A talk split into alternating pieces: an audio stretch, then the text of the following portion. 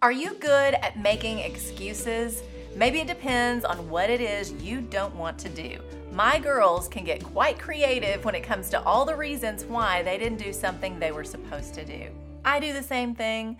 I make all sorts of excuses for not exercising. I don't have time. I'm too tired. I'll wait till I have the right equipment. I need another donut. You get the idea. I'm sure you have a few excuses of your own. What if it's something you really want to do or even have dreamed of doing? Suddenly, the excuses melt away. There's nothing then that can keep you from it. So, really, it comes down to our priorities, and you might even say where our heart is.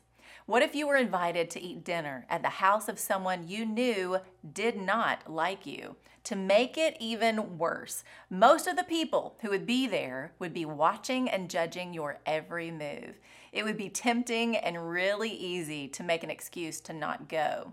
Jesus was invited to such a gathering. Instead of making an excuse to not go, he very willingly took that opportunity to eat with them and say a few things they needed to hear. After stepping on toes most of the meal, he then shares with them the story of the Great Supper. This is that story. Luke 14, 15. Jesus replied, A certain man was preparing a great banquet and invited many guests. At the time of the banquet, he sent his servant to tell those who had been invited, Come, for everything is now ready. But they all alike began to make excuses. The first said, I have just bought a field and I must go and see it. Please excuse me. Another said, I have just bought five yoke of oxen and I'm on my way to try them out. Please excuse me. Still another said, I just got married, so I can't come. The servant came back and reported this to his master.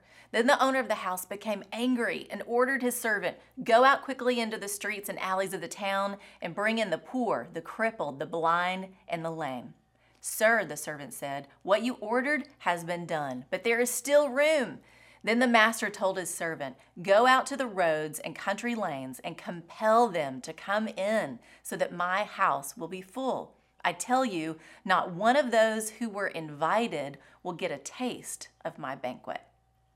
Many of those sitting around this table hearing the words of Jesus were very religious Jews. They were in line for God's blessings because of their heritage as the children of Israel and their commitment and obedience to God's promises.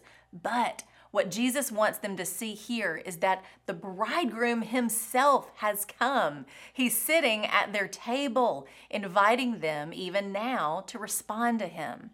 If they do not, it's like VIP front row tickets to a sold out show being ignored. The concert will go on and the seats will be filled, just not by the ones making all the excuses. That's the truth. Go take some time and read Luke 14.